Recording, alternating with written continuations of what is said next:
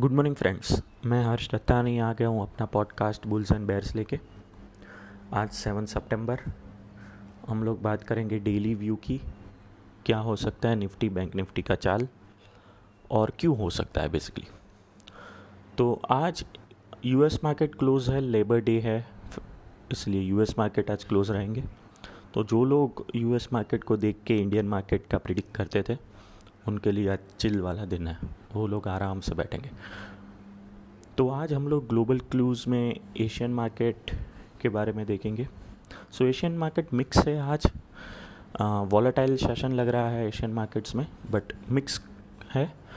और निफ्टी की हम बात करें तो निफ्टी में जो सपोर्ट बन के आ रहा है, वो आ रहा है 250 से 280 तक का सपोर्ट दिख रहा है। और जो अपसाइड हम लोग देखें तो वो 450 460 तक का लग रहा है। तो हम लोग एक सपोर्ट के बहुत नज़दीक है। ओपनिंग आज बहुत इम्पोर्टेंट रहेगा कि हम कहाँ पे ओपन हो रहे हैं। सपोर्ट पे ओपन हो रहे हैं या सपोर्ट के कितना ऊपर ओपन हो रहे हैं या गैप अप ओपन हो रहे हैं। तो ओपनिंग एक बहुत इम्पोर्टेंट रहेगा आज। तो मुझे लग रहा है कि आ, ये वीक पूरा बुल्स वीक रहेगा। इतनी बड़ी रैली नहीं आ सकती क्योंकि ओपन इंटरेस्ट में भी शिफ्ट लग रहा है कि इलेवन थाउज़ेंड फाइव हंड्रेड पे ओपन इंटरेस्ट बिल्ड हो रहा है।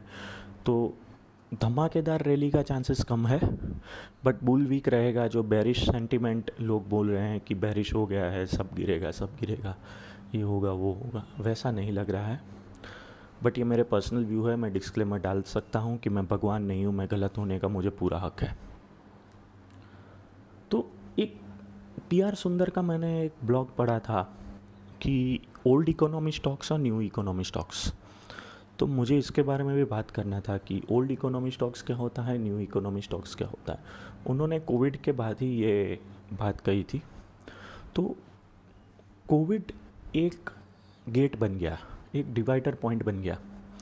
उसके पहले के जो स्टॉक्स जिसमें हम लोग इन्वेस्ट करते थे, जिसके पीछे लोग भागते थे वो हो गए ओल्ड इकोनॉमी स्टॉक्स। और कोविड के बाद के जो स्टॉक्स जो हम पकड़ रहे हैं, जिसमें इन्वेस्ट कर रहे हैं, वो हो गए न्यू इकोनॉमी स्टॉक्स। ये कोई इकोनॉमिकल डेफिनेशन नहीं है, बट हमारे समझने के लिए मैं बोल रहा हूँ। तो न्यू इकोनॉमी स्टॉक्स में कौन आ सकता है? जैसे Netflix Zoom Amazon Prime technological stocks basically जहाँ पे इन्वेस्टमेंट बढ़ा। जूम आप देख सकते हो, बहुत ही रैपिड ग्रोथ हुआ था। In terms of share price तो वो हो गए न्यू इकोनॉमी स्टॉक्स और ओल्ड इकोनॉमी स्टॉक्स किसको बोलते हैं? जो हमारे ट्रेडिशनल स्टॉक्स है, जिसमें हम लोग आज तक इन्वेस्टमेंट करते आए तो नेस्टेक जो है, वो majoritily IT driven information technology और टेक्नोलॉजी ड्रिवन स्टॉक्स है उसके अंदर। और न्यू इकोनॉमी स्टॉक्स जो है, वो नेस्टेक के अंदर है। तो इसीलिए Nasdaq lifetime high hit मार गया। क्यों? क्योंकि लोगों ने कन्वेंशनल स्टॉक्स की जगह पे जो न्यू इकोनॉमी स्टॉक्स थे, जिसको कोविड के बाद बेनिफिट होने वाली कंपनीज़ थी, वहाँ पे इन्वेस्टमेंट बढ़ा दिया। अभी हुआ क्या कि जब अनलॉक चालू हो रहा है, सब कुछ ओपन अप हो रहा है तो जो लोग न्यू इकोनॉमी स्टॉक्स में जिन्होंने इन्वेस्टमेंट किया था, वहाँ से वो प्रॉफिट बुकिंग करके वापस न, वापस कन्वेंशनल स्टॉक्स की तरफ़ आ रहे हैं। तो इसी यही रीज़न है कि नेस्टेक में थोड़ा सेलिंग प्रेशर लग रहा है और डाउ जोन्स में उतना सेलिंग प्रेशर नहीं लग रहा है। तो मैं इसीलिए हमेशा बोलता हूँ कि कभी भी यूएस मार्केट को ब्लाइंडली मत देखो। क्यों फॉल हो रहा है, क्या हो रहा है, उसको एनालिसिस करो इंटरनेट पे ब्लॉग्स पढ़ो। ऐसे पिया सुंदर है, बहुत सारे एक्सपर्ट्स है जो अपना व्यूज़ डालते रहते हैं, उनको पढ़ो पढ़ो।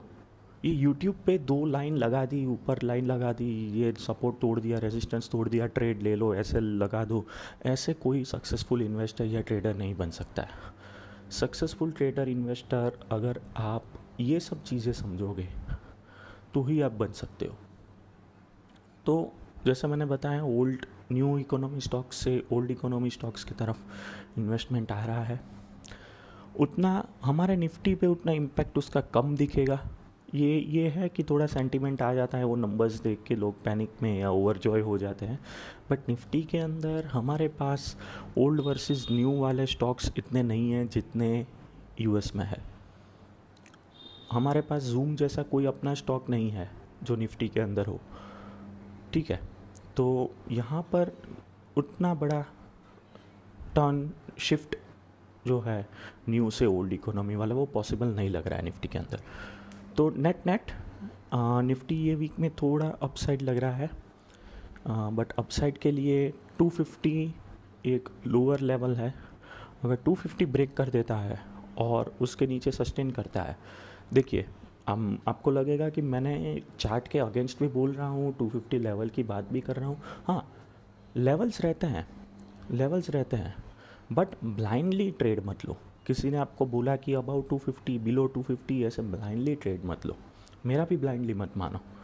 बट अगर बिलो 250 सस्टेन करता है तो वो गेट ओपन होता है around eleven thousand one hundred और इलेवन थाउज़ेंड तक। और ऊपर की साइड अबाउ फोर फिफ्टी रहता है तो फिर वो फाइव फिफ्टी सिक्स हंड्रेड तक जा सकता है ये वीक में। तो basically this week will be extremely volatile week better है अगर एक्सपीरियंस ट्रेडर नहीं हो तो चार दिन, पाँच दिन घर पे अपने फैमिली के साथ रहो, आराम करो चिल करो।